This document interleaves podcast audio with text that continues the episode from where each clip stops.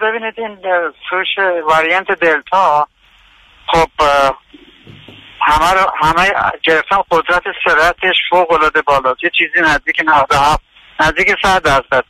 بنابراین به علت قدرت سرعت بالا تمام خانواده وقتی یک نفر داشته باشه بیاد به بقیه بده.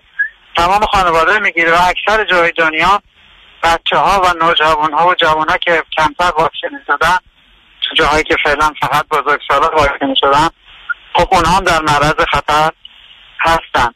بنابراین مبتلا میشن از اون تعدادی که مبتلا میشن خب تعدادشون اون اونایی که بیشتر ما می‌بینیم خیلی علائم ندارن. ولی در هر صورت ناقل هستن برای بقیه.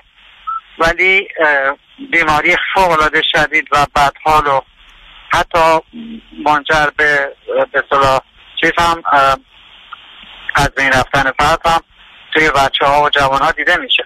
این دلتا الان تارگتش همه خانواده است و به خصوص در خیلی از جاهای دنیا که هنوز بچه ها واکسن نیستن جوان ها و بچه ها رو بیشتر گرفتار می‌کنه بلکه اونایی که حالا واکسن زدن یه مقدار ممکنه خفیف بگیرن ولی بچه ها و جوان ها خیلی بیشتر الان میان ما الان مثلا تو آیسیو می‌بینیم عملا که تعداد جوان ها خیلی بیشتر از شده.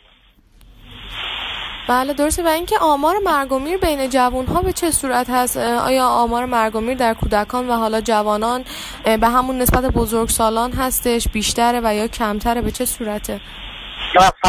اصولا کم اونا یه ذره خفیفتر می‌گیرن. ولی خب خیلی داریم جوانی که میگم الان منجر به رفتن تو ICU شده. ولی risk factor ی که متاسفانه الان تو کشور ما زیاد هست چاقیه.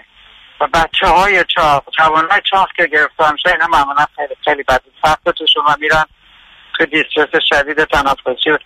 چون این delta variant دلتا دیگر هم خیلی بدجورتر گرفتار می‌کنه. اینا بیشتر منجر میشن.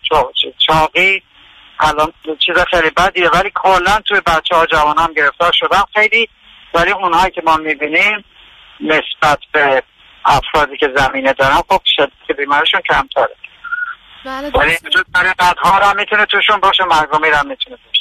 درسته. و در ارتباط با درمان چطور؟ درمان کودکان هم عین درمان بزرگسالان هست یا باز نوع متفاوت تری داره که در حال تحقیق هستن؟ نه داروی نه داروی متفاوتی نداریم دیگه. اگر در اون حد حالش برداشت که لازم به درمان باشه همون پروتکل درمانی رو معمولا براشون داریم.